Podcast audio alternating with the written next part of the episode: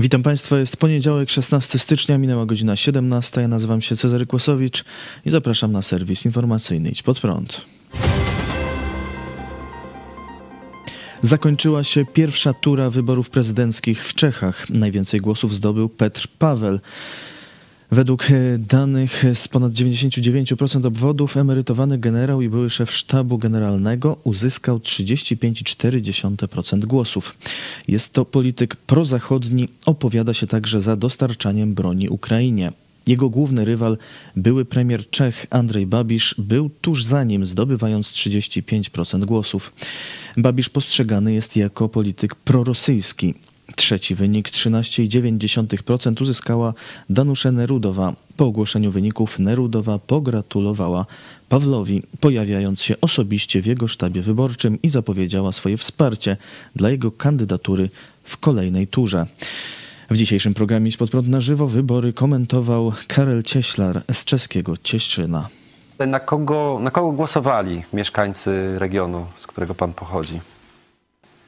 No ja myślę, że ci, co y, są zorientowani, tak głosowali oczywiście na e, generała Pawła, a y, taka ta warstwa y, socjalnie słabsza, która ulega tym wszystkim populizmom i obiecankom, no to y, widocznie głosowała na, na Babisza. Raczej nie spotkałem nikogo ruskiego pochodzenia y, tu na naszym terenie, który by mi powiedział, że głosował na Babisza.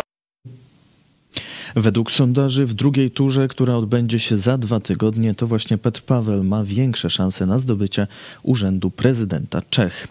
Kadencja obecnego prezydenta Milosza Zemana zakończy się w marcu. Polski Sejm przyjął w piątek uchwałę, w której apeluje, by umożliwić ratowanie zdrowia byłego prezydenta Gruzji Michaila Saakaszwilego. Polityk odbywa w Gruzji karę więzienia, na którą został skazany pod zarzutem nadużycia władzy. Aresztowano go jesienią 2021 roku. Saakaszwili wymaga podjęcia specjalistycznego leczenia, które nie jest możliwe w Gruzji. Według raportu amerykańskiego toksykologa Davida Smitha w więzieniu próbowano go otruć.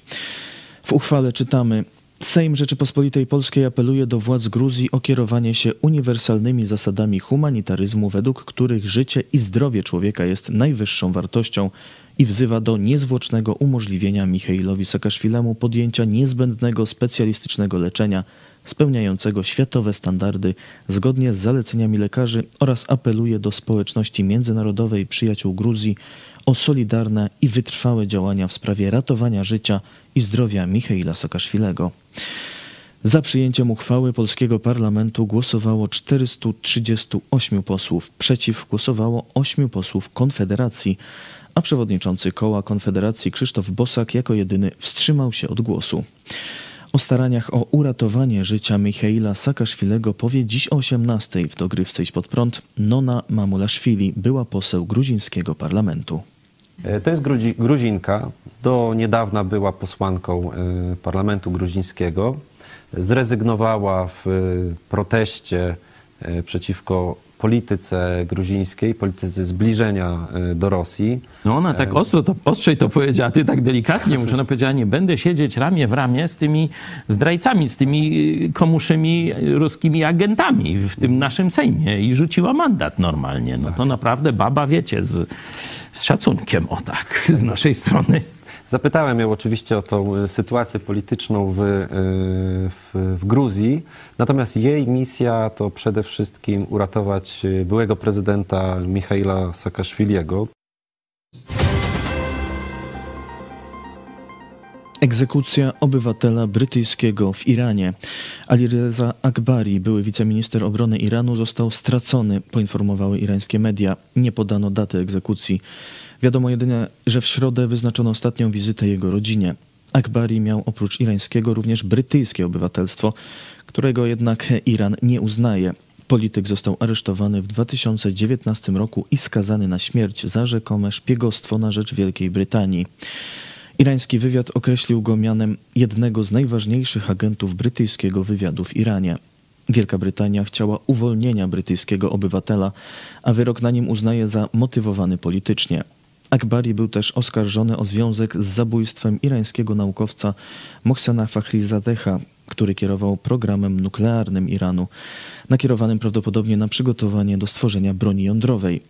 Iran pokazał film, na którym skazany przyznał się do udziału w zabójstwie. Jednak w innym nagraniu, jakie opublikowała stacja BBC Persian, Akbari mówił, że nie popełnił zarzucanych mu przestępstw, a jego przyznanie się do winy było wymuszone miesiącami tortur. Akbari w nagraniu mówi też o okolicznościach swojego aresztowania. Od kilku lat mieszkał za granicą, ale został zaproszony do Iranu przez ważnego polityka tego kraju, który prowadził rozmowy nuklearne ze światowymi mocarstwami.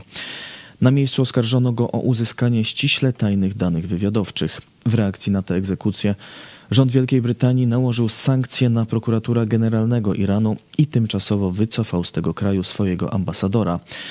Poinformował brytyjski minister spraw zagranicznych James Cleverly.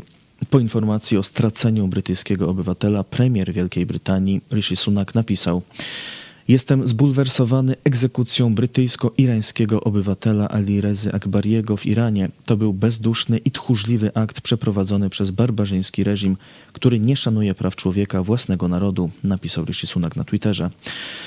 Oprócz wycofania ambasadora i nałożenia sankcji na prokuratora generalnego Iranu, rząd Wielkiej Brytanii rozważa dalsze działania wymierzone w Teheran.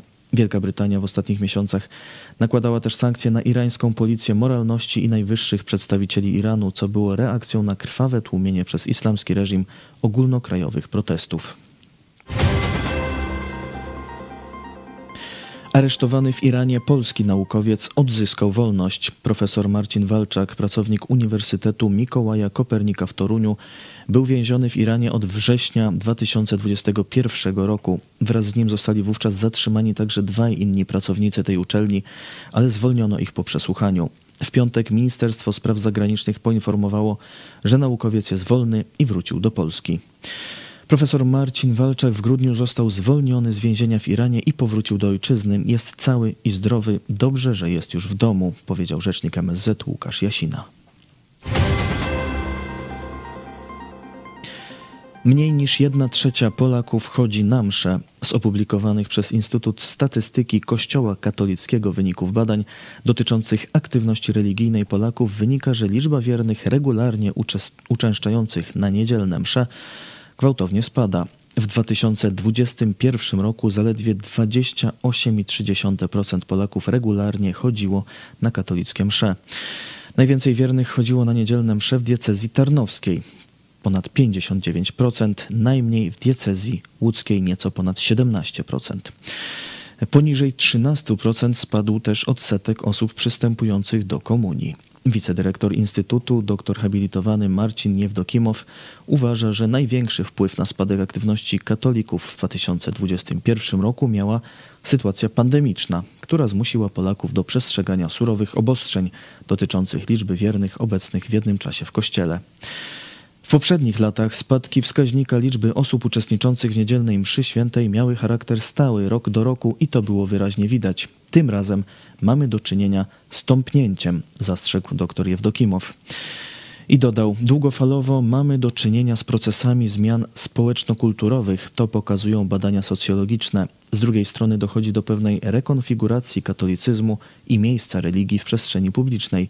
Zmieniają się potrzeby religijne ludzi i zmienia się sposób funkcjonowania instytucji religijnych.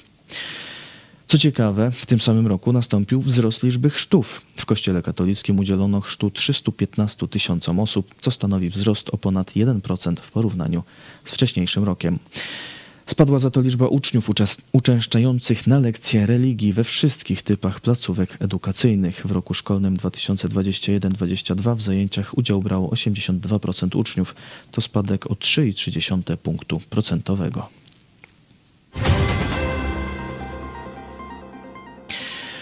Dziękuję bardzo Państwu za uwagę. To był ostatni news w tym wydaniu serwisu. Kolejny serwis jutro o 17, no, a jeszcze dziś o 18. Przypominam wywiad z Noną Mamulaszwili, byłą posłanką parlamentu Gruzji. Do zobaczenia.